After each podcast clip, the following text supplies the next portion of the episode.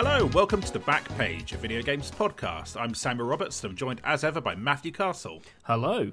Matthew, we're joined by a returning special guest. Andy, do you want to reintroduce yourself? Hey, I'm Andy Kelly. Um, last time I was on this podcast, I was on PC Gamer.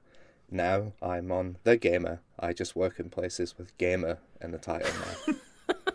Yeah, thanks so much for coming on, Andy. You're um, you're a popular guest among our listeners, so we really appreciate it. So, um, Andy is crowdfunding a, a book specifically about alien isolation on Unbound called Perfect Organism. Um, I'll share a link in the um, the notes for this, but it's unbound.com slash book slash perfect organism with a dash in the perfect organism. God, URLs are hard to read out on the podcast, but I'll tweet it out anyway.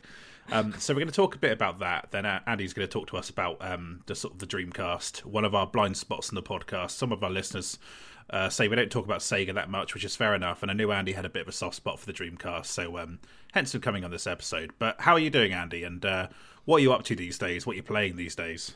I've gone wild for the Switch at the moment. Uh, I got a Switch OLED, and I've all I'm doing is playing games on Switch at the moment. If it's not on Switch, I ain't interested. It's I think it's my, one of my favorite consoles ever. The specifically the OLED model, which has just got such a beautiful screen and Oh. such a delight to play stuff on. There's a, a, a, disgusting amount of good games on Switch at the moment, and I've I bought a, a massive memory card, and it's just heaving with stuff, cool indies, and um, so I'm playing a bit of Sunless Sea, playing a bit of Famicom Detective Club, which we talked about on the, the last time I was on. How are you getting on with that? Um, yeah, Famicom Detective Club. Uh, yeah, really good. It's, it's it's it's such a like crisp and beautiful looking and sounding game. I think like the OLED really makes it sing in that re- that Yeah. regard.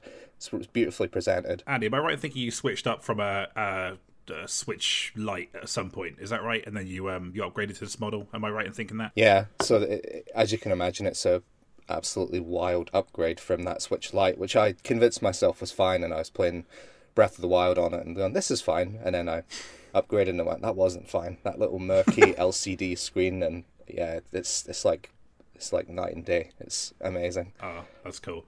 Um, yeah, so um, Andy, like uh, you, you writing a book about alien isolation makes total sense to me because in the time I worked with you on PC Gamer, you wrote at least three or four features on on alien isolation. Um, clearly, had a big passion for the game. So, uh, do you want to talk a bit about your your background with the game and why uh, specifically you wanted to write a book about this game? Yeah, well, I, remember when um, Chris Thurston, uh, formerly of PC Gamer, saw it at a preview event, and he came back into the office with sort of breathless praise for what he'd just seen, and I think that sort of piqued my interest. And already being a huge fan of the film, uh, from what he said, it was you know it was the it was the Alien game that I always wish someone would make, and then I ended up reviewing it for PC Gamer, gave it ninety something, and yeah, I think that was that was the beginning of it. I think instantly I was like, this is a game that I just want to write about forever. It, it, it was kind of an instantaneous thing. Yeah, it did feel like uh, significant on PC Gamer that we made it Game of the Year at the time, and then I remember there were some reviews like at Embargo that weren't super full of praise for it. Like it was, um, it was weirdly divisive, but it felt like we were kind of planting our flag in it. Like, no, this is what we kind of want from um, this kind of game. This sort of um, the unpredictable aspect of the AI, all that sort of thing. What are the kind of like different elements of the game, I guess, that sort of speak to you that kind of still fascinate you um, eight years after it released? Well, I think in much the same way I'm still watching the the film uh, on a fairly regular basis is the kind of production of it. So the actual craft of the look and feel and sound of it is the most compelling thing to me still where I'm I'm it's still a game where it takes me forever to finish or make progress because I'm constantly stopping and staring at ducts and you know pipes and marveling at the sort of ridiculous fidelity of the of the world and the how closely they mirrored the the kind of aesthetic of the film. Like it's, I think artistically, it's like one of the most impressive games I've ever played. So that's one of the main things that keeps me coming back to it. Were you ever sort of like um, bummed out they didn't do a sequel? Do you think there was anywhere left to take it as someone who's like a big fan of the Alien series? Yeah, I th- I think that it should have been the the starting point for like you know a trilogy or you know even just one more stealth games with the same spirit as that. Um, you know, it could you could have transported it to a mo- you know you could have set it on Hadley's Hope type colony on a planet or in a space prison like Alien Three or whatever. I feel like that that template was perfect for a, a million great Alien games, but it just sort of petered out, and most of the team who made Isolation have left that team, and so if they did make another one, it wouldn't be quite the same because a lot of the most of the key players have, have jumped ship to other studios now. Right, right, yeah, um, yeah, including No Code, right, which felt like it a studio that kind of I know it didn't entirely emerge from the wake of this game, but like it feels like the DNA of that of this game seems to live more in in those games than anything else. Do you think that's fair to say?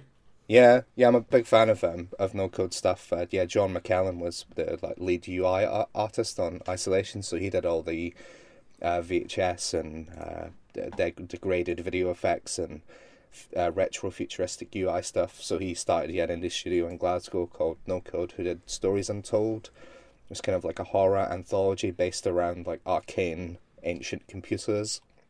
Then he did mm. Observation, which was like a vaguely 2001 esque game where you played an AI controlling a space station, and uh, apparently they're working on a third game now that's like even bigger than the previous two, so they're clearly doing well, you know. And I think mm. Observation especially really does have like tons of the DNA of isolation and its aesthetic and its pace and the kind of muted realism of the of the art and the sort of mm. the lead, the lead uh, voice actor and um, observation was like the mod the character model for Amanda Ripley in, in in isolation. So there's like there's a lot of connective tissue there. But yeah, that that's yeah. that's the place to go to to get a, a whiff of isolation's particular kind of magic. No, no interest in like an aliens isolation where it goes like full action. You don't want a, a kind of a continuation of like the, the sort of the film through line in your games.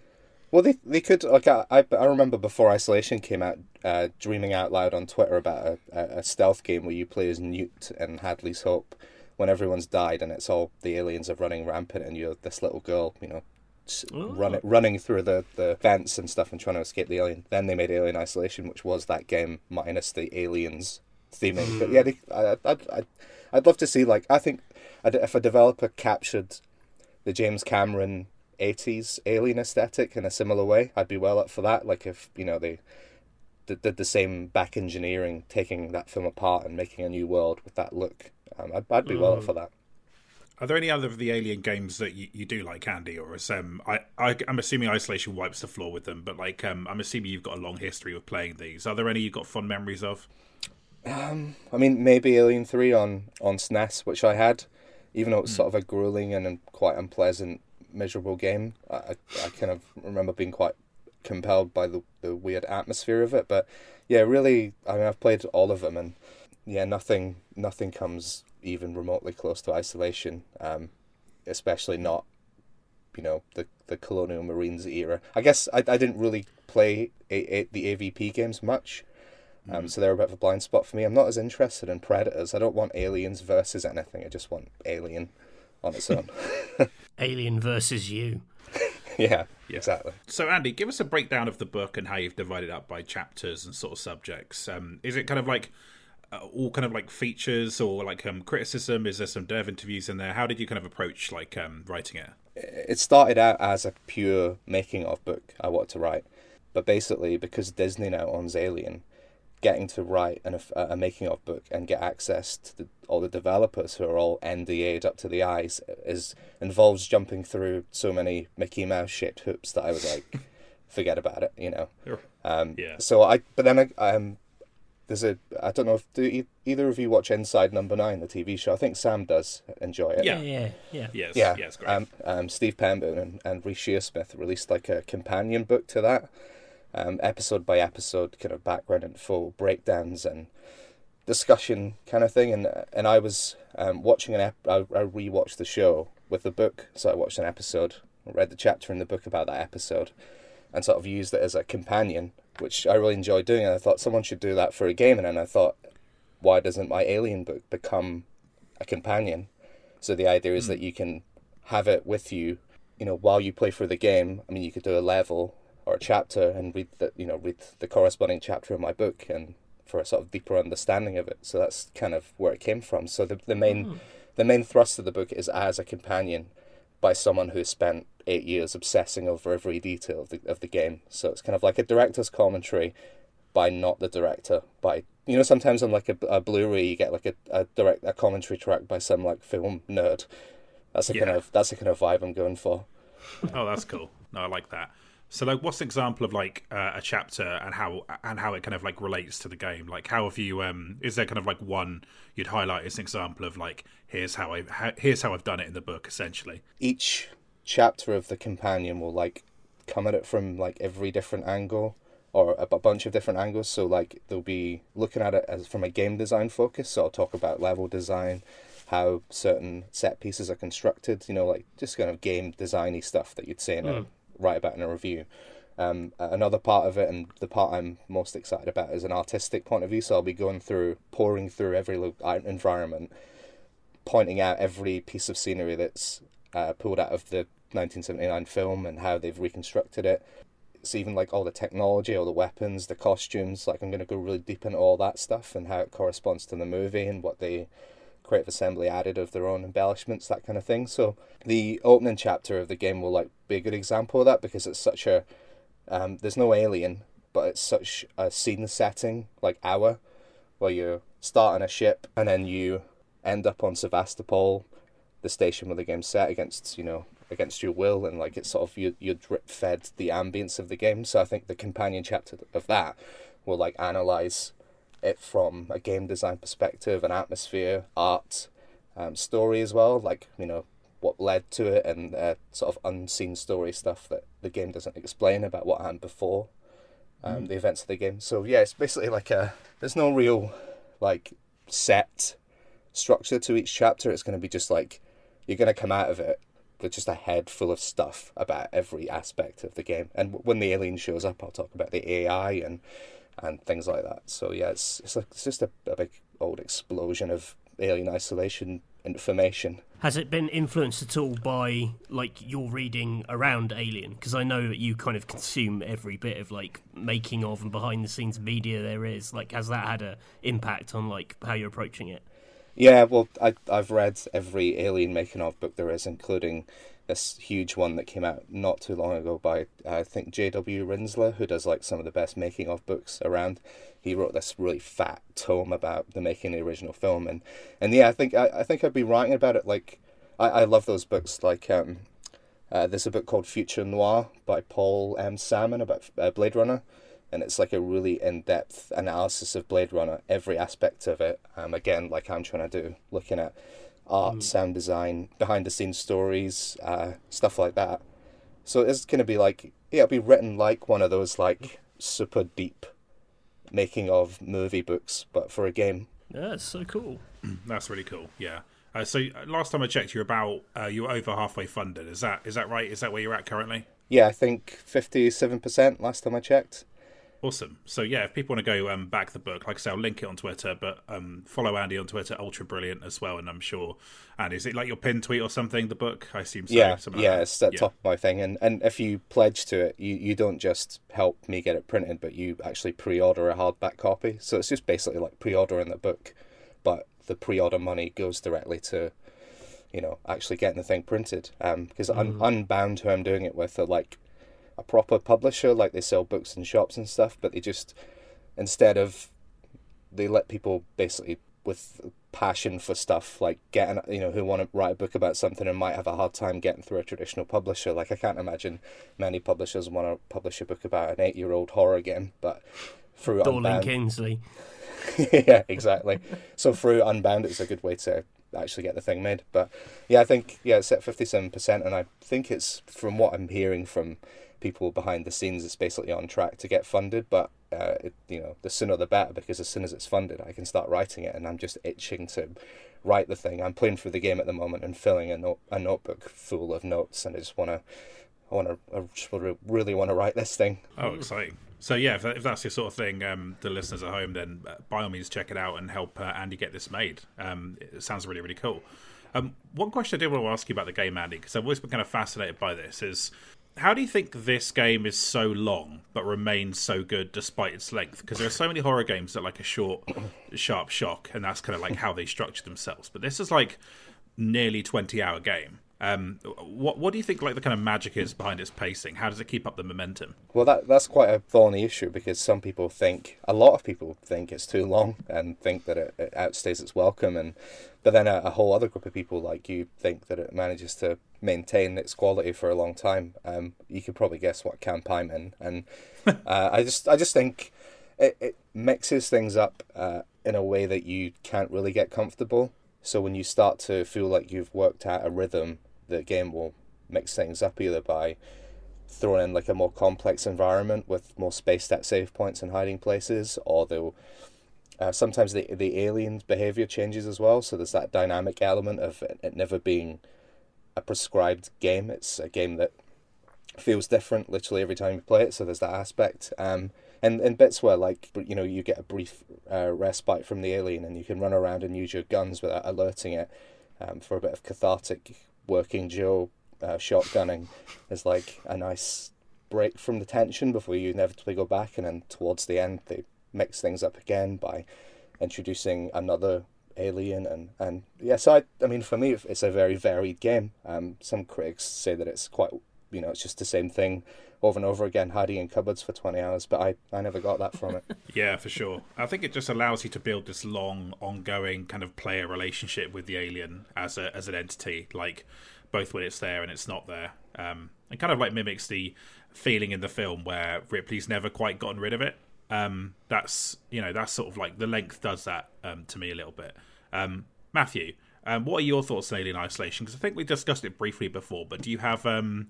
a kind of like a, a sort of read on it um, from your side? My read on it is I actually haven't finished it.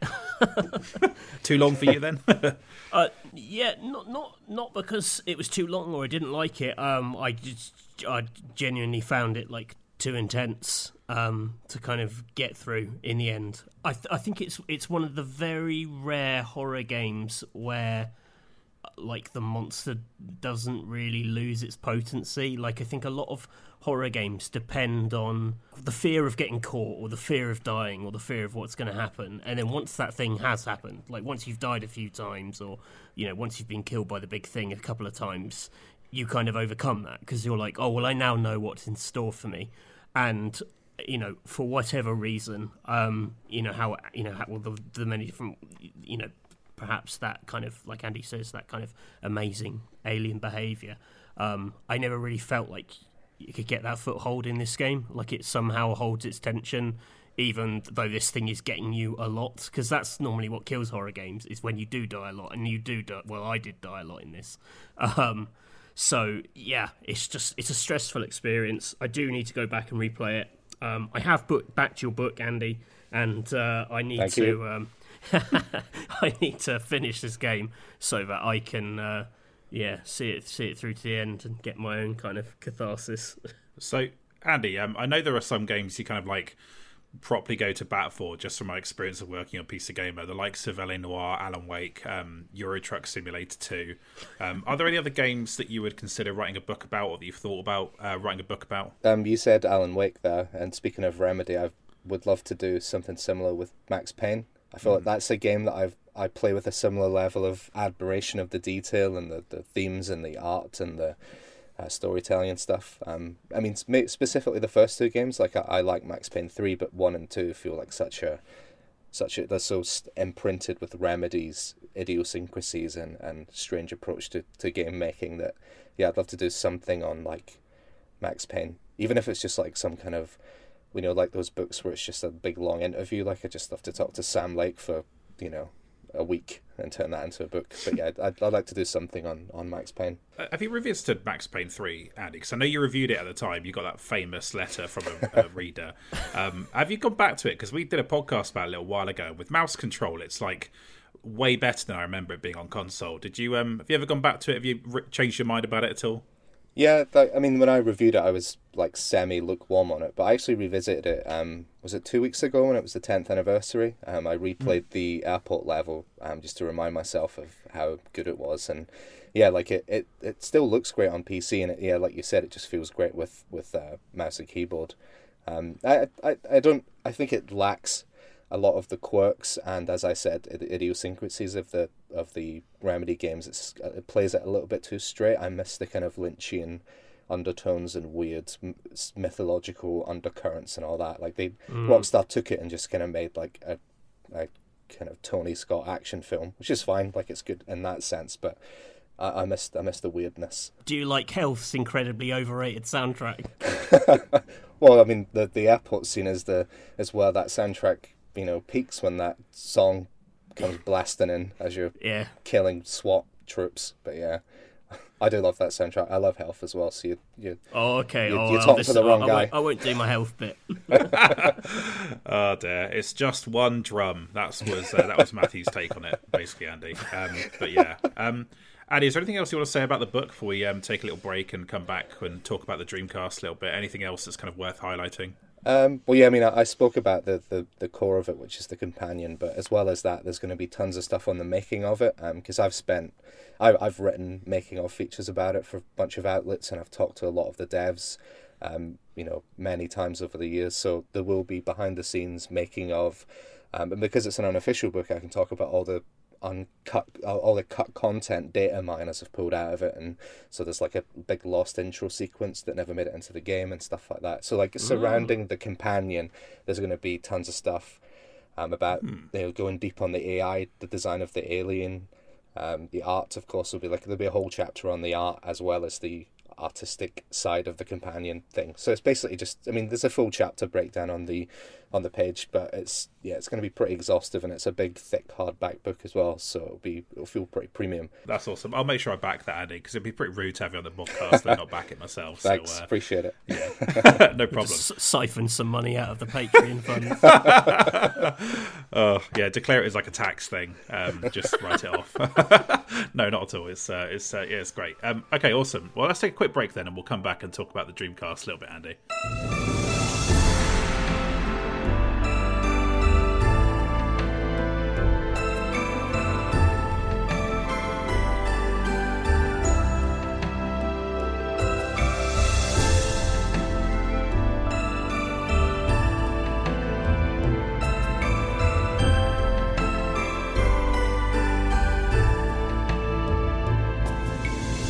Back to the podcast. So, in this section, Andy's going to talk a bit about the Dreamcast, and me and Matthew, as um, interested onlookers, are going to uh, basically throw questions at him and um, and talk a little bit about it. So, Andy, um, what's your personal history with the Sega Dreamcast, and were you a big uh, Sega guy at the time in the '90s before it came along? Well, I sort of alternated between Sega and Nintendo, but by the time the Dreamcast came, I think I flipped back to Nintendo.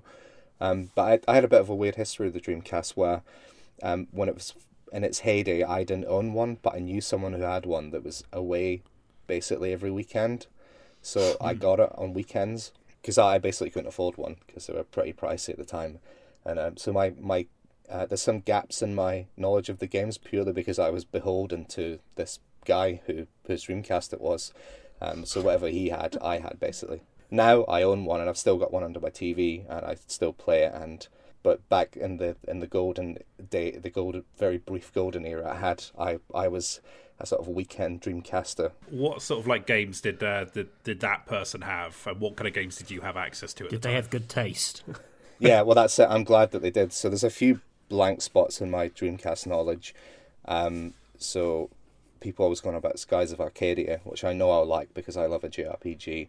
And that's a blind spot for me because he, for whatever reason, he didn't buy that. But basically, every other big Dreamcast game, and I, you know, don't want to spoil my top five too much, but he um, was pretty on top of stuff. So I played all the all the big hitters, including my number one game, which I'm delighted that he bought because it's a game I still play and, and love now. Well, enough about Sonic Adventure 2. Um, so, um, anyway, yeah, I'm just joking, of course. Um, so, Andy, why do you think the console has such a strong reputation in retrospect? What What's kind of given it its cult appeal over time? I think it's there's a bit of a melancholy, bittersweet side to the Dreamcast because it was the end of Sega's hardware days.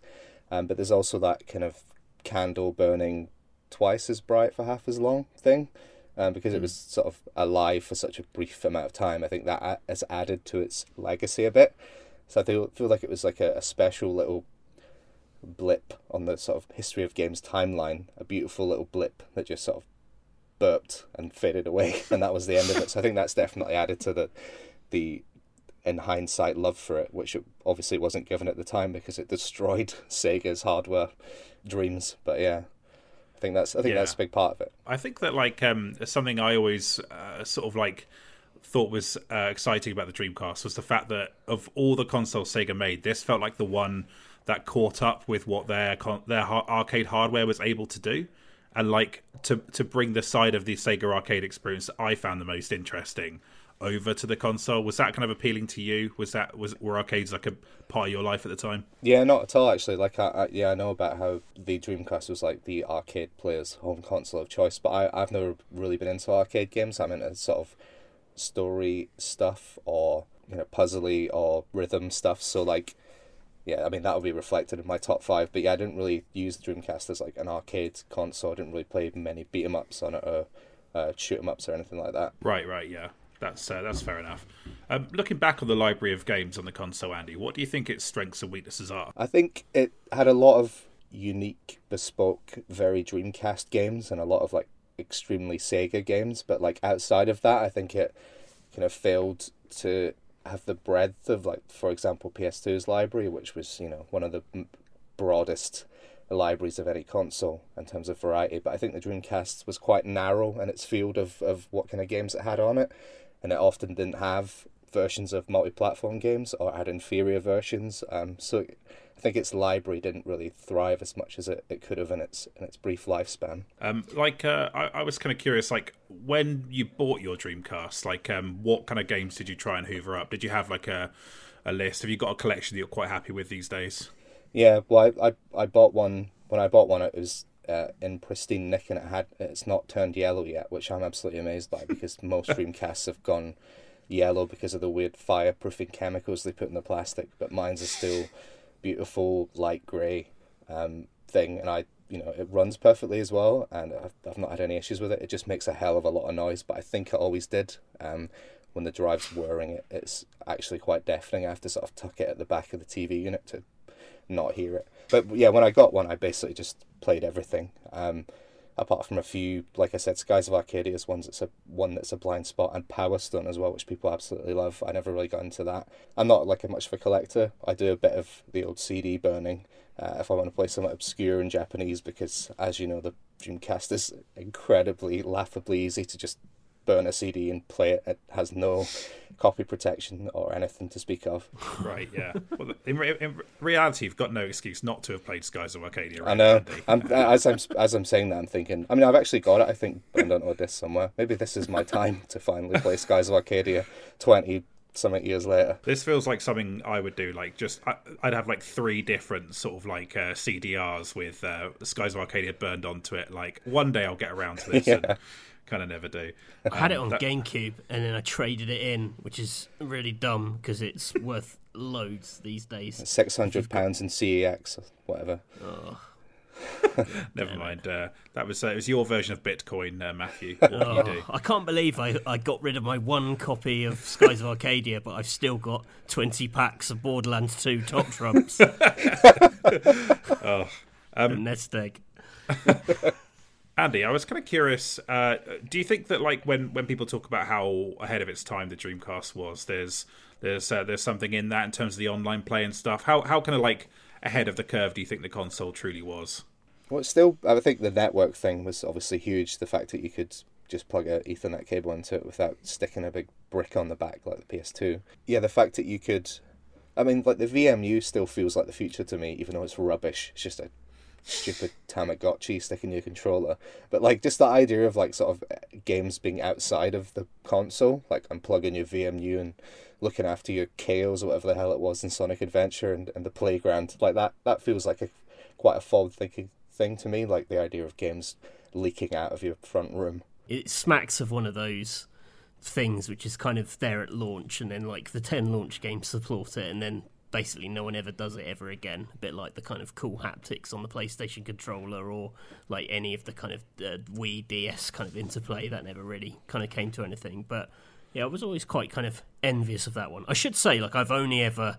Like I've never owned a Dreamcast. Um, it's a huge, huge blind spot for me, and like I, I kind of lived it entirely, sort of vicariously through Games Master reviews and just looking at pictures and images of it. Um, Sam, did you actually have you have you owned one ever? Have you like No, I haven't. It's much to my shame. Um, I, I sort of like what was kind of weird is a lot of the kind of like key bits of it got kind of picked off and divided between the different consoles that followed. So I had an Xbox and a PS2, and so like you know I played games like Headhunter and Rez, and then like um, you know like Shenmue 2 I played on Xbox and stuff. But um, yeah, I kind of missed out on on sort of having one. Um, Andy, do you think like the did the, was the kind of v, the VMU stuff kind of continued throughout the lifespan? Do you know were there any kind of like interesting later uses of it, or did it kind of peter out? Yeah, like like Matt said, it became just like an animated little character that would like, you know, jump in the air when you jumped or you know reflect it. Was like a health a health monitor in Resident Evil and stuff like that. Like very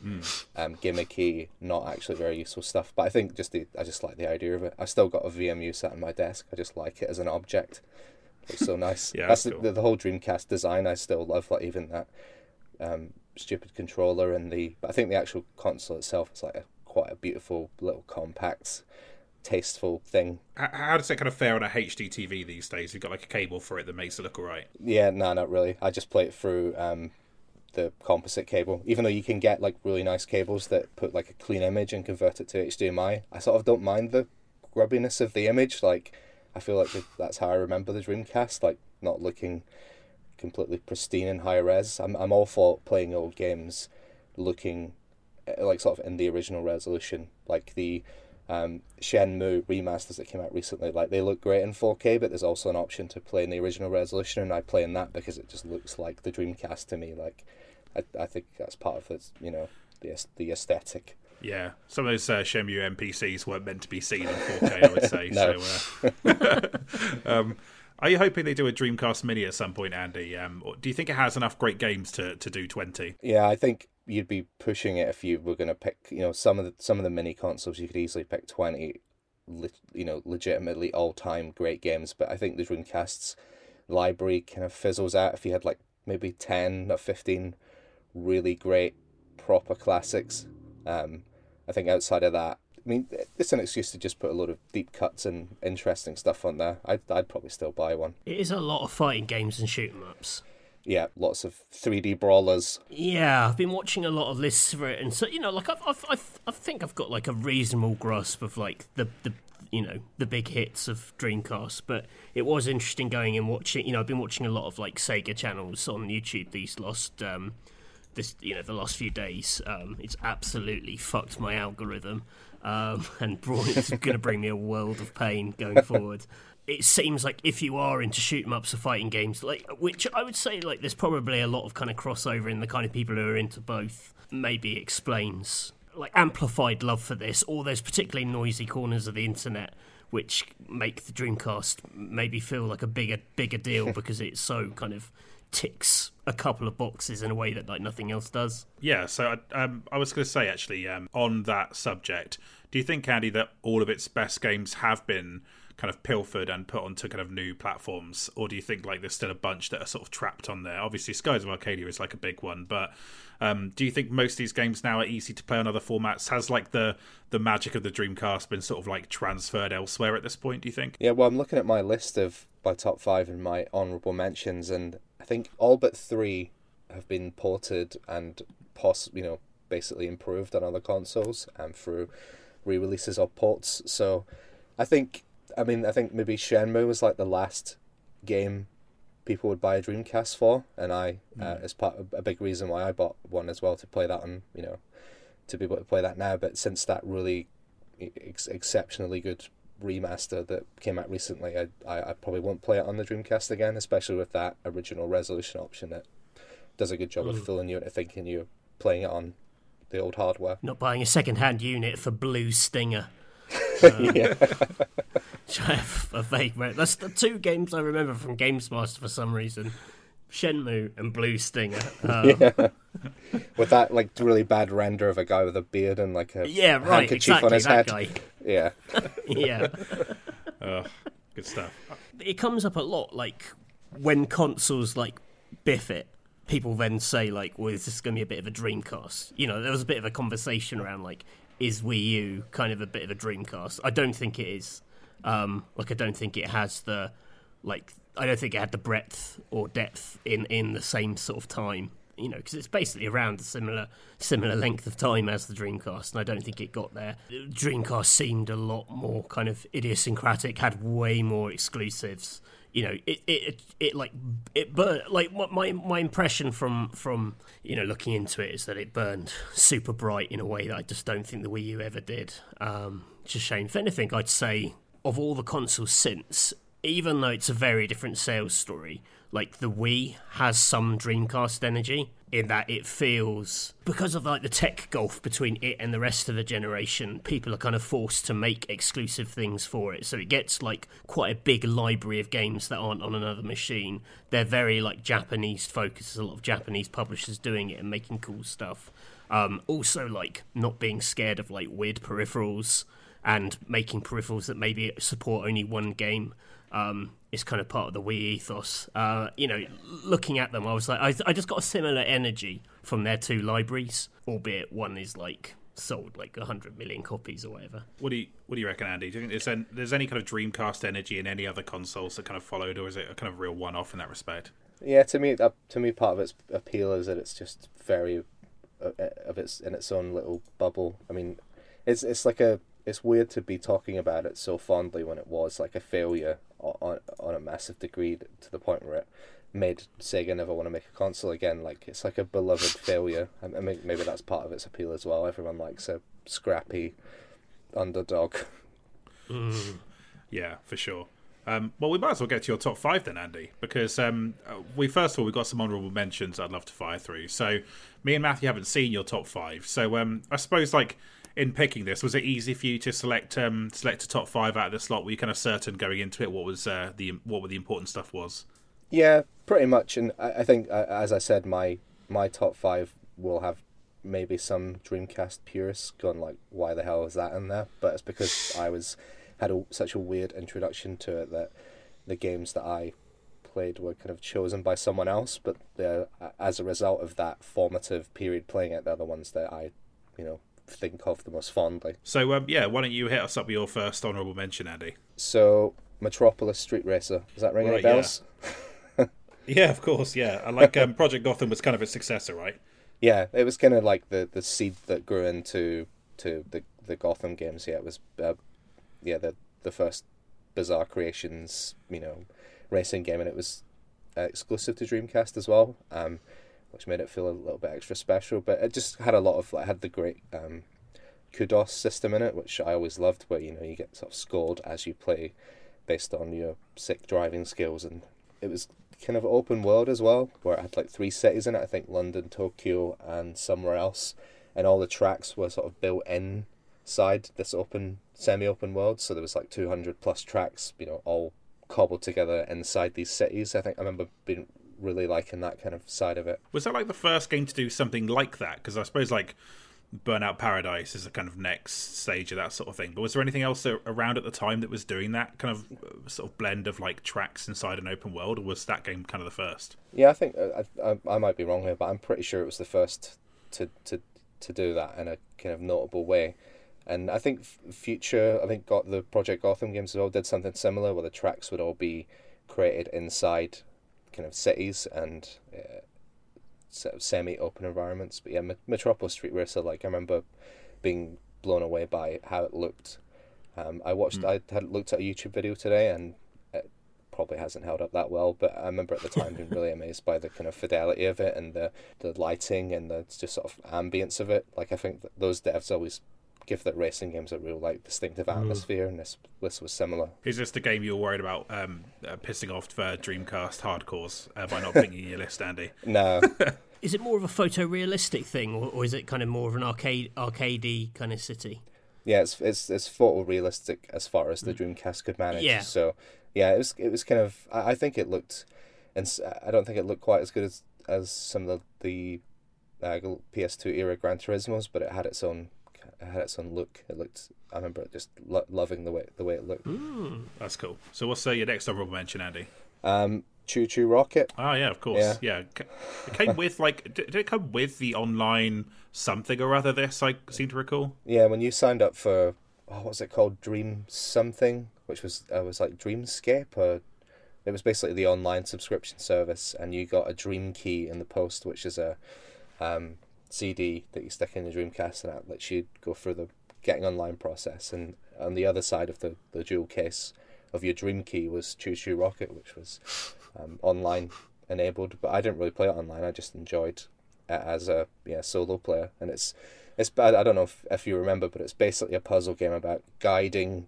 Oh, what are they? Are they? They're either rats, mice, or rabbits. I can't remember. You're guiding them uh, away from cats, so it'll be mice. You gu- you're guiding mice away from cats into rockets, so they can escape from the cats in the rockets. Yeah, That's cool. and it's like one of those puzzle games where it's like an, an endless flow, kind of like a lemmings esque flow of mice on the screen. And you've got to you set up like barriers and stuff to guide them around away from the cats. Good puzzle game. That's cool. Yeah, I, I do remember coveting this, seeing it on like seeing the case for it or like a something for it in a game and thinking that sounds awesome that like you sign up to this online thing, you play this game that you only get by getting this thing. Um, until it came out on Game Boy Advance a little while later. But um, yeah, that's uh, that's super cool. Did you ever play much Dreamcast Online, Andy, or was that kind of side of it? I, I guess you you if you were playing it at weekends, maybe you didn't have the same access to it. Yeah, well, sometimes I'd I'd go around to a friend's house who had it all hooked up, and I'd play Quake Three uh, Arena, which was, I mean, I, at that point I had a PC and I was playing Quake Two on on my fifty six K modem, so it wasn't as as mind blowing, but it was still. I remember feeling weird sitting with a controller playing Quake on a on a TV and not sat at my computer, which is totally normal now, and you can plug a PC into any screen you can imagine. But yeah, I remember that being quite a novelty. That's cool.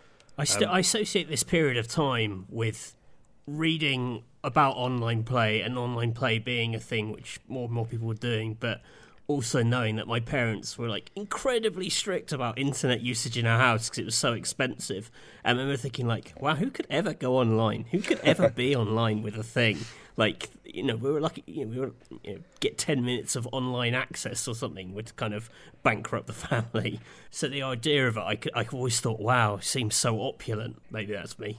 No, it, it seemed like that for me too. We used, I used to have like an hour of um, uh, dedicated online time a week, and uh, I would just browse the LucasArts website over and over again because I was a very dull child. Um, what's uh, your next honourable mention, Andy? Um, well, I've got one more, and it's one that people might expect to see in the top five, but it's Crazy Taxi, the original. Ah, okay. Um, Yeah, I think that's the only thing that's you mentioned earlier about it. The Dreamcast being a great console for arcade conversions. I think Crazy Taxi is the one I played that really had that arcade feel. Um, I mean, I don't, I don't love, I don't. Uh, Crazy Taxi is not like one of my favorite games, but I appreciate the sort of really wild energy of it and the brightness of it and the Sega blue skiesiness of it and the, obviously the great soundtrack and the weird product placement with Tower Records on every street corner, and yeah, it's just it's just a very like flavor of Dreamcast game for me. Like when I think of Dreamcast, images of Crazy Taxi come screeching into my brain. yeah. It's like on- it's on so many formats these days, but I th- I'm pretty sure you have to mod the PC version to get the original soundtrack and Yeah, textures and stuff in. Um, I have done that, and it is worth it. I will say, but um, yeah, um, no, that's that's cool. I, I, did you see that tweet doing the rounds recently, Andy? That was um, that was the map of Crazy Taxi, and kind of like laid out the fact that it's basically just like a, a circuit that you're doing, um, and not an open world. As you kind of it tricks your brain into thinking it is. Did you do, see that doing the rounds? no, I didn't see that, but that that sounds weird because in my head it is like a big sprawling San Francisco esque Yeah, it- network it's of like one. It's like one big loop with maybe a cluster of side streets at like three points. So how did they do that? How did they fool us all? I don't know. I, maybe it's because you're going back and forth, back and forth, and like Yeah. it, it kind of it re, it reorients you so many times you don't think about it. But um, yeah, I'll send you the uh, link after this. It's just the stress, the stress of trying to deliver people to their destinations. you don't really have time to pass the world. You're so focused on that big fucking arrow that you're just like, oh shit, I've got to get there. Um, It- this seemed like a series they could never quite nail in the like again in any kind of meaningful way too. In terms of like the second one was kind of the same thing again, and then the third one wasn't very well liked at all on Xbox, the Vegas set one. So um, yeah, I don't know. This uh, yeah definitely um, this I associate this as a, a, big kind of like Dreamcast game, and um, now you can play on anything, like I say, but without the original soundtrack. a quick question about about Sega, and this is just a sort of memory thing. The whole kind of Sega aesthetic blue skies thing that feels like it started being celebrated after the fact. Like I don't remember people talking about these games in this way at the time, and I don't know if that's just my bad memory or like the fact that I was just reading Games Master and they weren't talking about these games in this way. But it feels like a a look that is now cherished. Is that wrong?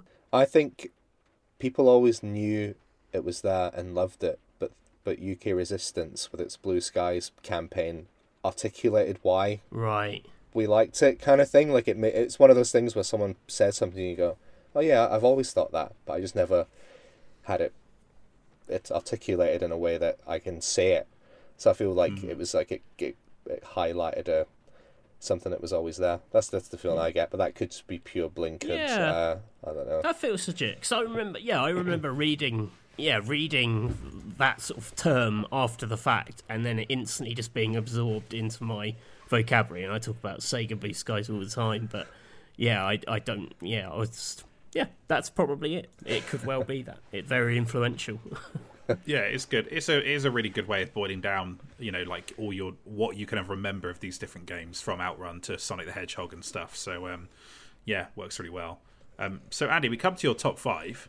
Uh, what's your fifth? What's the fifth game on your list? This is one people might be thinking, "Why is this in a top five? But it's it's it's the game that that made me in, originally lust after a Dreamcast when I saw it running in one of those plastic sealed off display units in Virgin Megastore or something.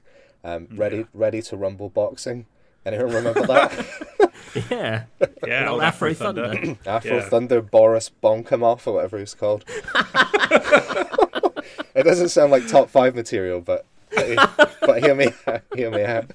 yeah, go on, go on. Um, well, yeah, like I mean, it was developed by Midway, I think, um, and it was like basically Super Punch Out for Dreamcast, um, with uh, sort of ridiculous, possibly offensive racial stereotype characters and slightly cartoonish um, approach to it. It had like some of the best like wounding and bruising I've ever seen in a boxing game. Like you, by the time by the end of a match, you'd like turned your opponent into a splatter of various colors. Like I don't know if you if you either of you remember at the time all the talk about how amazing the uh, the, the the facial damage tech was. vaguely, yeah, kind of vaguely recall it, but I don't remember this.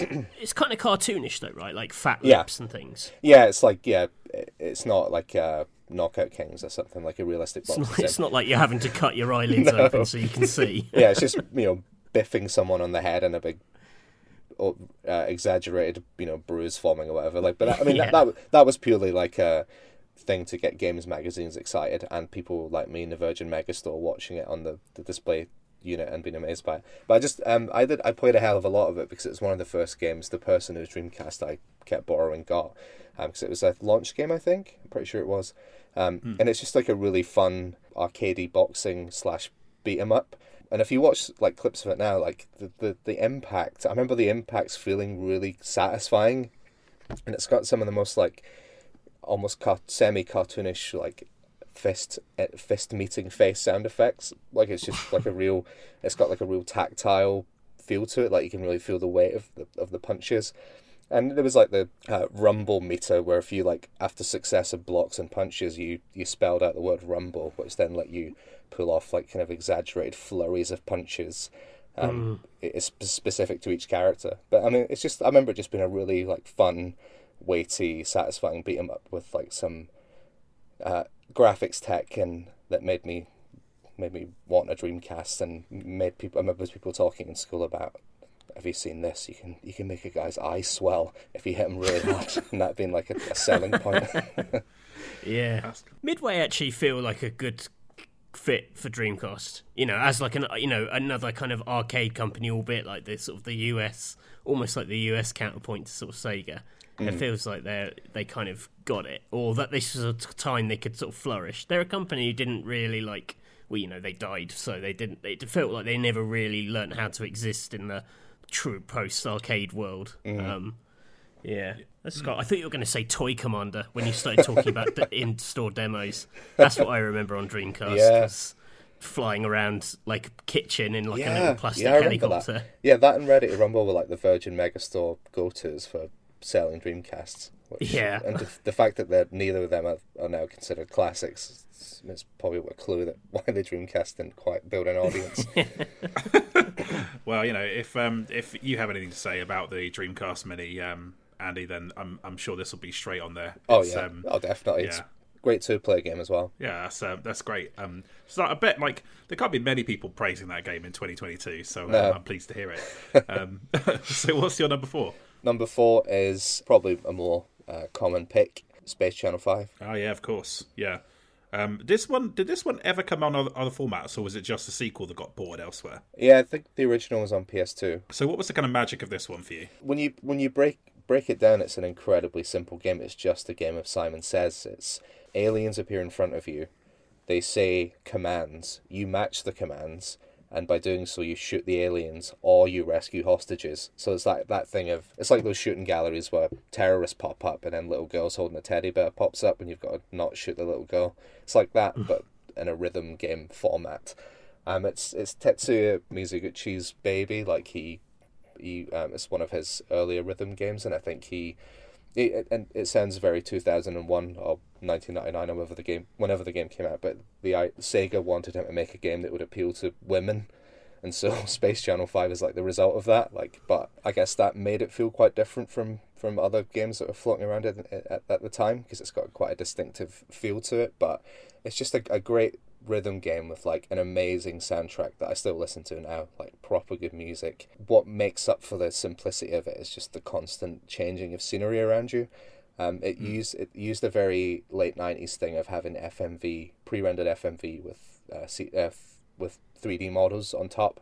Um, so the environments are constantly changing and the music's evolving as you play, and like it's just like a real like treat for the senses. Yeah, it feels like the iconography of this one has endured, give or take a Michael Jackson um, pastiche. but um, yeah, um, yeah, it's uh, yeah definitely kind of like visually distinctive. Yeah, I was gonna say it's got that like um, mix of like yeah the art is like a it's like a '60s vision of the future, like which I think like vintage visions of the future is a, an aesthetic a lot of games do now. Um, obviously Fallout being a prime example, but I think yeah like that '60s look to it, like all sort of rounded and colourful, and like the fashion of like Ulala and all her crazy followers, like uh, the, it just looks incredibly good. It look, it's kind of like the Fifth Element as a game.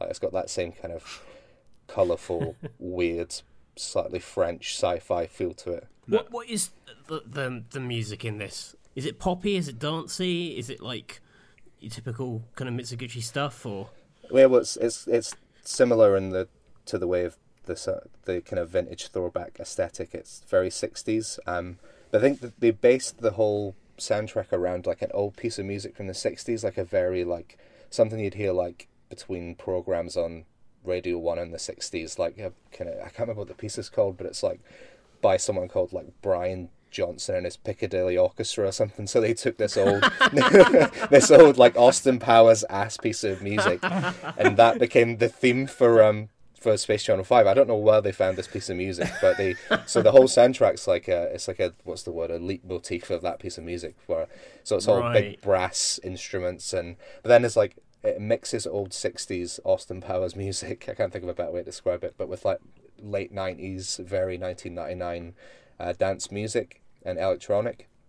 right? But it's but it's not as overtly electronic as a lot of Mizuguchi games. It's like kind of orchestral, funky orchestral music with like kind of oh, that's cool. background- I like that. background, Uh, that that thing about like the band name. That's so spun. It's always it's when you look up like the grandstand theme tune and you find out that it's actually like got a name and it was played by a band like that. I'm I'm, I'm big into those kind of big band uh, vibes. That's fun. yeah. Yeah, Big Dave's orchestra, kind of like uh, Yeah. A song called Yeah. Fancy Lady or something. Uh, amazing. Um, so what's your number three, Andy? Uh, number three is another Mizuguchi joint. I don't know if that's what he calls his games, but uh, it's Rez. Oh, of course, yeah, the uh, the old classic. Did you have the old? Uh, uh, people make the same joke over and over again about the the, the trance, uh, whatever it's called, vibration thing. Yeah, Andy, did you the have one of those? vibrator was it was PS2 only. The trance vibrator um, Ah. wa- wasn't on Dreamcast. Um, but I, I mean, I, That's I why the Dreamcast died. Rez is Rez, isn't it? I think it's a game that's like still now played and held up as an example of maybe some of Mizuguchi's best work.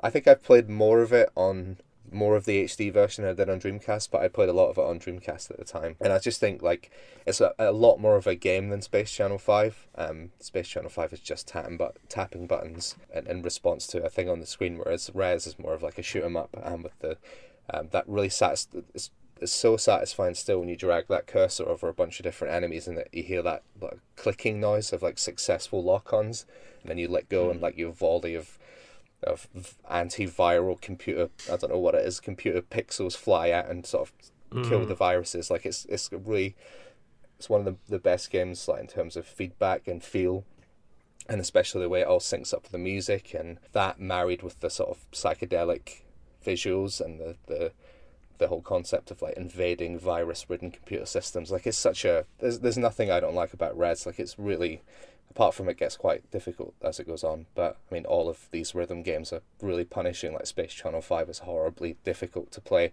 You have to really get into like a real mindset to play it. But yeah, I think Rez is it's, it's just still is an incredible game. I don't think it's aged at all. Pretty amazing. This is one of the games you can just go buy on an Oculus Quest 2 now. Mm. You know, you can put on a VR headset in 2022 and it's like a new game you can buy. I agree. I think like what maybe uh, you know I don't have loads of Space Channel Five experience, but maybe what puts it above is like there is this element of mastery to it. Um, like you say, it is very very hard, and like um, it's other than the first level, you will struggle to like 100% hit everything in a level. So maybe that does give it a little bit of longevity. Um, mm. And the visual style has helped it date really well. And there's something so perfectly like late 90s, early noughties about being an antivirus thing, like yeah. embodied inside a computer. You know what I mean? And it's that great um, is it Adam Freeland a song I think from level three maybe um, called Fear, which has got that um, sample from Dune about fear being the mind killer. Like that just gives it that that's like that's cool to me. that's the most Andy Kelly ass uh, shit uh, imaginable. Um, yeah, no, I like that. I mean, did you play Rez Infinite at all, Andy? Did you play the the new level they added for it? No, I, I didn't actually. I think I, the, I remember they did like a HD version of it before that that I played, but yeah, I've not played the new the newest iteration of it yet. I okay, might be cool. too square for Rez. uh, it's not that like out there, really. Though, have you have you played it at all, uh, Matthew? Yeah, but like the mu- like the music isn't necessarily what I'd listen to. It's not Randy Newman. It's very different. um, though I would happily play that mod. How are you going to experience synesthesia if you don't? That's the thing. I've read so many things about synesthesia, and I'm like, it sounds like bullshit to me because I haven't experienced it. Um, but have you experienced it? No, I don't. Isn't it something like? Isn't, no. it, isn't it something some people just have and you can't like simulate it? Oh, okay. Like like midichlorians. yeah. I don't know. I feel like he wants to like evoke the feeling of it. Right. He's trying to. Okay. He's trying to kind of convey his. Yeah. He uses yeah. that word a lot. Like I think in Space Channel Five, um, if you read some of the making of stuff, he uses that word and promoting that as well. Like he's been dining out on that one for a bit. Right. I would say that like that's the sort of thing that you can only get away with when you're a Japanese game designer. I feel like anyone in the West said that they'd be like, "Give it a rest, mate." Do you know what I mean? But like it's just different. I think like slightly different standards on that stuff when it's. Yeah um, when it's when it's been translated. I definitely felt with Tetris Effect such a just a big audio visual experience with like the particle effects and the music and the just the 4K-ness of it and the HDR-ness of it. It's kind of supremely overwhelming in a very satisfying way. And I, I did wonder in that like, oh, is this it? You're just so completely enveloped by the the muchness of something. The VR version of um, Tetris Effect where I think particularly like um, the New York stage of it, where you there's this jazzy music and it's like New York at night. Like that has such a powerful sense of place that um, I think VR is a really really good fit for Mizuguchi for sure. Um, that's a good. That's good my favorite stage as well. Yeah, the New mm. York one's great. Like musically, some of them like the music's quite annoying, especially when you're like struggling to keep on top of it. And you've got this irritating sound in your ear. It's a very mixed bag that soundtrack. Whereas I think all of Rez I like musically. Yeah, I think like um something I really wanted for Tetris Effect that maybe other people didn't is like I would kind of like it if it was the whole game was themed after different cities around the world or something. So mm. you kind of you, you, feel like you're plunged into a metropolis um with its own musical style where you're playing Tetris. Might have been more my sort of thing than we're going to the funky desert now or whatever. Do you know what I mean? Like, um, yeah. yeah. that's a great idea. Come to Bath and they just make you listen to two minutes of this podcast. That'd be great. Yeah, or Christian rock music at the forum, something like that. Um, okay, cool. Um, so uh, I think we're on number two. Is that right, Andy? Number two is Resident Evil Code Veronica. Of course. Is there something about like Shinji Mikami just going to bat for consoles that like finish last? Is that just a thing that he likes doing? I don't know. Yeah, well, he, I mean, this is probably one of the best Resident Evil games, uh, in my opinion. Um, in my head, it's kind of like the real Resident Evil Three, like it's, it's such a continuation of Resi Two, and it, it feels like a, a real culmination of Resi One and Two in terms of it brings Chris and Chris back and also reunites Chris with Claire, so that's like a, a nice continuity there. But um, I think it actually began life as Resident Evil Three before they went in a different direction with it, with all the Jill stuff and went back to Raccoon City. But um, I think I like this one because it, it, it leaves Raccoon City and the surrounding forest behind and it goes somewhere totally different. Um, it goes to Rockfort Island, which is like a weird island in like in the sea near the Antarctica or something. It's got it's all like gothic. It's got like a really gothic European feel to it, which is like very different than the American City vibe of, of the other Resi games. So that's like a, a, a defining factor of it. Um, I like that they they got rid of pre-rendered backgrounds and went for. It's still got static cameras, but it's uh, the three D backgrounds mean that the camera can be a lot more playful and sort of swoop around or lurk behind stuff. Um, so they they really like up the game up with like this the cinematography of it. Did either of you have any, any fond memories of Code Veronica? But you know, it's one I have I have never finished. Um, mm. but I do remember thinking that like this was quite a good because people I I don't know if you remember this Andy, but critics were really grousing at the time about the fact that Resi was stuck in this formula mm. and that it should move on. And this felt like a good middle ground between that old formula and what would become Resi Four. I don't know if you agree with that. Yeah, it does. It does feel like a a bit of connective tissue between the old games and, and Resi 4. Like in, in terms of structure and the kind of they, there's less fewer puzzles in it than some uh, of the old games, but it's still that thing of of wandering around a creepy environment doing sticking gems and statues' heads and stuff, and like it, it's still it's got the pace and feel of old Resi, but but some of the presentation and is is like a yeah, kind of bridge to what it would eventually become. The atmosphere of it was like really really it's got really particular atmosphere. I don't think other Resi games have. Like it's so of that game. Um, it's hard mm. to describe, but it like feels a certain way. Like when I play Code Veronica, like it gives me a feeling like no other Resi does. There's something quite distinctive about it. Um, I'm not sure what that is, but it's like quite a unique feeling game. Mm. Yeah, that's like another thing that it does that later Resi games would do is like that switch up in location. You know, like all of the games are from this one onwards do you know do just go beyond like um, just being one city mm. and um, and so yeah like that this definitely kind of establishes that yeah i feel like this is probably like the most like underliked game in terms of like maybe it's because it's not as widely available as some of the other ones it wasn't as widely played because it was released on dreamcast and later re-released on ps2 mm. maybe it fell between the cracks slightly um, Matthew, I don't know if you played this one. No, my my experience of this one is in it's one of the campaigns in the second light gun game they did, the um, Dark Side Chronicles, oh, which yeah. is Resi two, and then uh, this. And so, like you know, obviously that's a different representation of it. Quite silly fun. Like there's like a like a mad villain in this who's kind of sort of slightly, I think he's like split personality, like dresses up as his sort of demented sister or something. Yeah, that's it's Alfred sort of, and Alexia Ashford. Yeah, I, I like that. That that felt like classic like classic resi fun uh, you know of the kind i like you know that's the that's the kind of tone i want i want from this series um, but yeah i've been meaning to go back and play this um, got re-released on 360 in some capacity, right? Yeah, I think it's backwards compatible on modern platforms and everything. It's just, I think that's like that might be the only place you can get it though. I don't, Andy, yeah. you know, you can play it anywhere else. It's definitely not on PC. I don't think. No, mm. yeah, I think maybe like emulating it's one of the best ways to play at the moment. Maybe the mm. yeah Dreamcast or, or Code Veronica X, which was the the re-release, wasn't it? But yeah, I think that the hard the like um a lot of Dreamcast games suffered from just not been easy to play. If you don't have an expensive Dreamcast, you couldn't play Code Veronica, which probably ha- uh, dampened its its appeal. I think it's not yeah like not too fondly remembered. Apart from me choosing it as my second all-time Dreamcast game. no, I mean you know I definitely don't think you're alone in, in that stuff. I know Joe Donnelly on PC Gamer was huge into this game. Um, what do you think of Steve Burnside though, Andy? He seems like the kind of character you would fucking hate. Yeah, I don't like Steve Burnside. When when he spoiler dies, I wasn't that bothered, despite going for a, a, large part of the game as him. But um, I think they made him less annoying in that um, Umbrella Chronicles like retelling of the story. I'm pretty sure they like dampened his whininess a bit. But I mean, he's he's not a great character.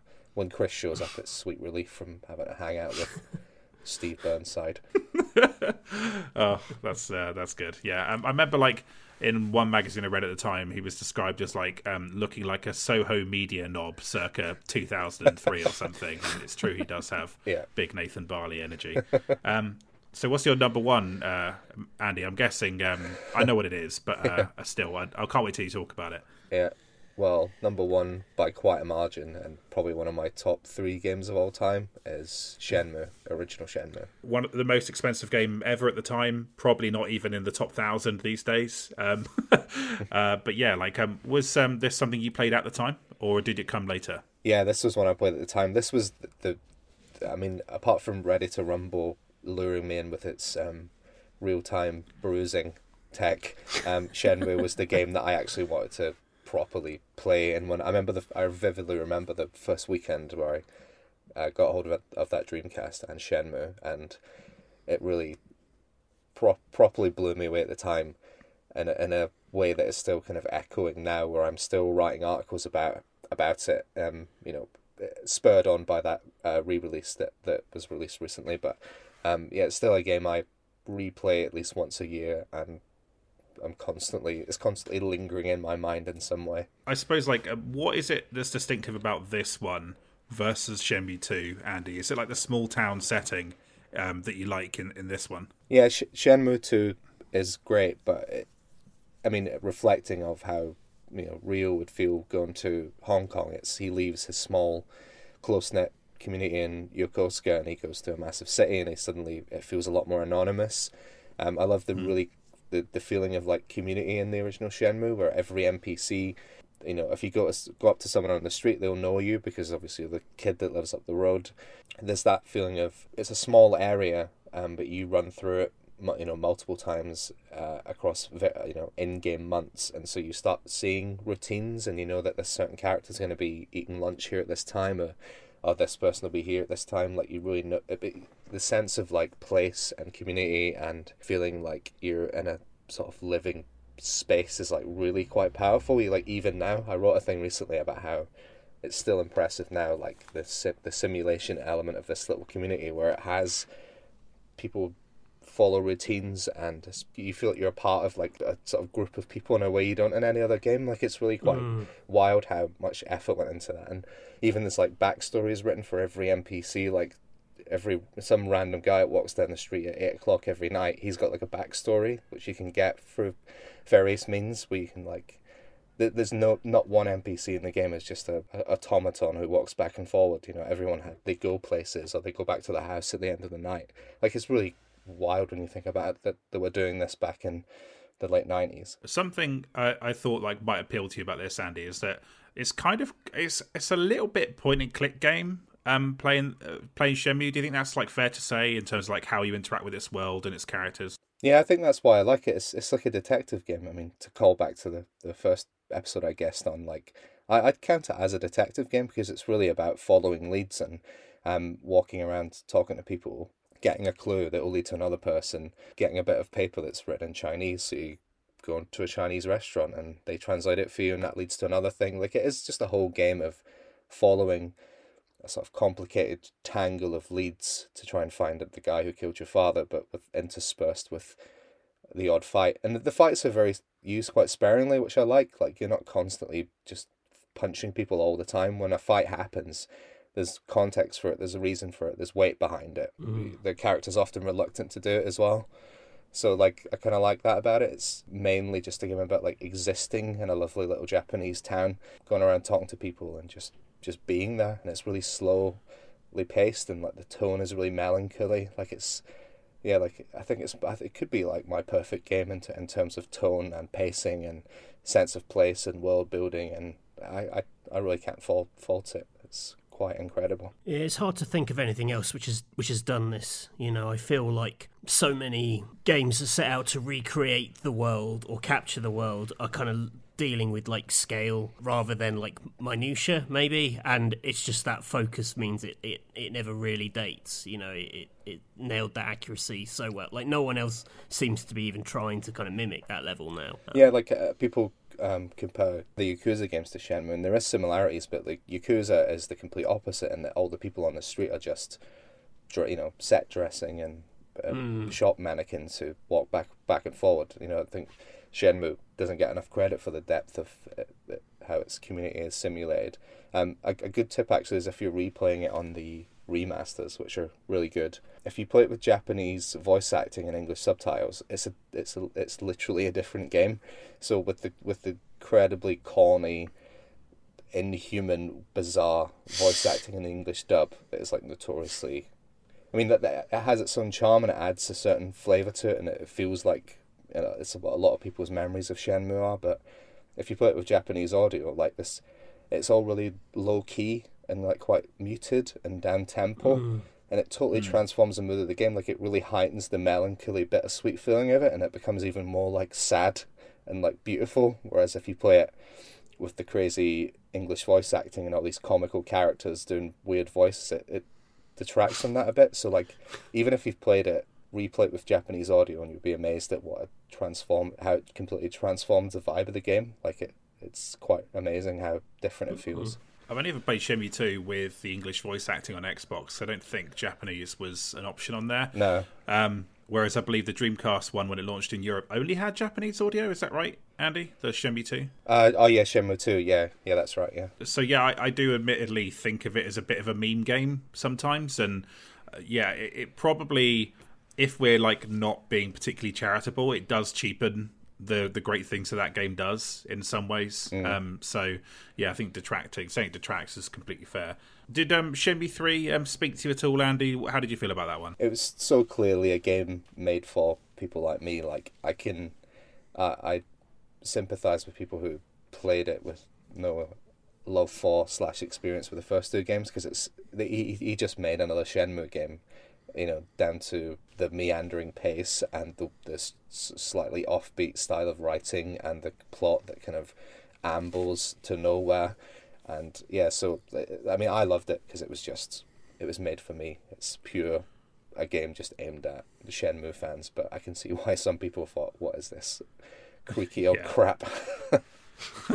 um, Matthew, was this uh, this series ever kind of cross your radar? It feels like something you would like. So um, yeah, I, I this this was like if if I could have summoned a game into being in my living room, you know, when I was a teenager, this would have been it. I remember being so like envious of of. Well, I didn't know anyone who had it. Like I didn't have any friends with a Dreamcast. Um, but I remember reading about it in Games Master and thinking it was just everything. You know, I just, you know, I've, I've said this on the podcast before, but when they pointed out in previews that you could like open every drawer in the house and there was like stuff in them and you could maybe find like games or music or, or trinkets or whatever, or you could go and use like, you know, gashapon machines and all this kind of stuff and just thinking, well, that's, that's you know they've done it, haven't they? It's like the entire world. They've built the entire world in a game, like a game where you can open every drawer in a house. I couldn't imagine something better than that.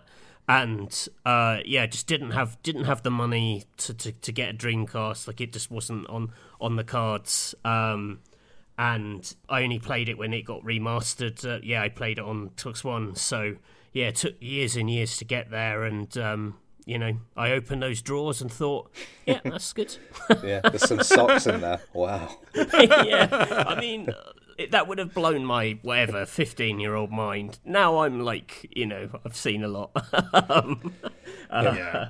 But it has, uh, you're right, in t- like tonally, it, it fits into um, so many things I like. Like it's like obviously a very different game in terms of like scale and gameplay systems, but I think there's a lot of Shenmue's energy in like Hotel Dusk and mm. Cing games, Everyday People, where the highest moment of drama actually isn't really anything at all, but in the context of quite a low key adventure, everything becomes very meaningful.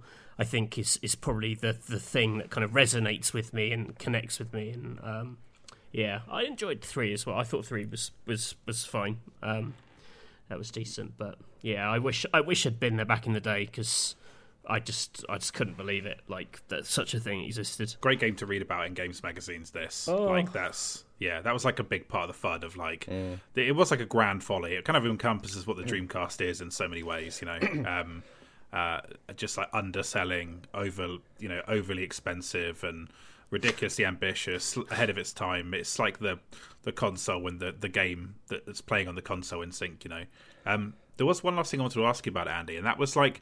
I saw you tweet once about is there a moment in this game where your friend leaves and like you found that particularly emotionally devastating? I just remember you tweeting like a Garth Marenghi image along with it, but I, I kind of wanted to probe this moment because um, it, it se- seems like a moment that really spoke to you in the story. So like, um, what was that all about?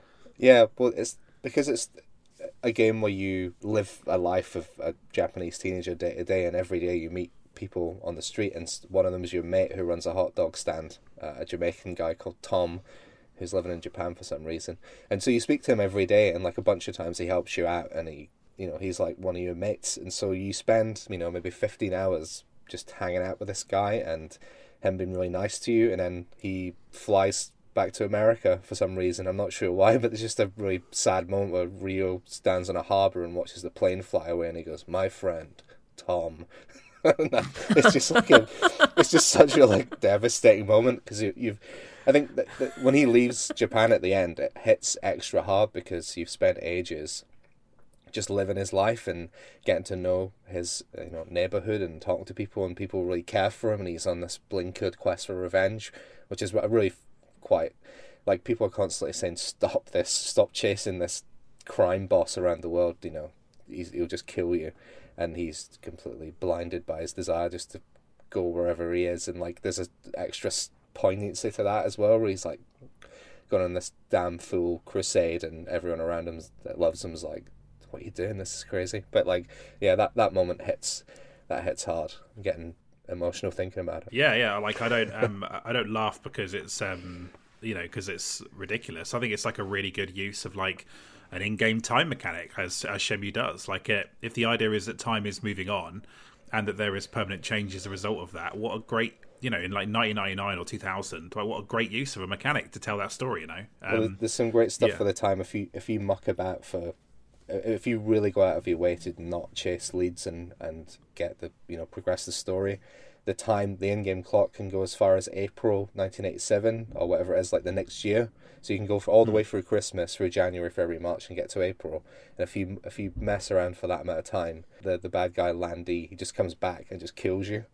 That's it. That's Wow. the end. Like it's the most depressing ending. You're like he, he probably gets wind that there's some kid going around asking questions about him, so he just comes back to the dojo and just murders you, and that's it, game over. But you really have to mess around on a, a incredible scale to make it to April without reaching the end. Yeah, yeah. This guy's just been like eating hot dogs and chatting to people about their day for like a year and occasionally mentioning you. Um, yeah, oh, that's great stuff, Andy. That's awesome to hear you talk about that. It's um, yeah, it's that's really really cool. Um, well, we come to the end of the episode. Thank you so much, Andy, for coming on and talking about your book and um, about uh, about the Dreamcast. It's really really great to have you. Um, so it's Perfect Organism, the book, right? Yep, that's right. Um, yeah, if you go on my my Twitter um, at Ultra Brilliant, the pinned post is a link where you can go and pre-order a copy and help get it get it made. Awesome. Uh, this podcast is supported by patreon.com slash backpagepod, where we do uh, two exclusive podcasts a month for people who sign up to the XL tier. Um, if you'd like to support us, you can go there. Matthew, where can people find you on social media? Mr. Basil underscore Pesto. I'm Samuel W. Roberts. Thanks for listening, and we'll be back next week. Goodbye. Bye bye.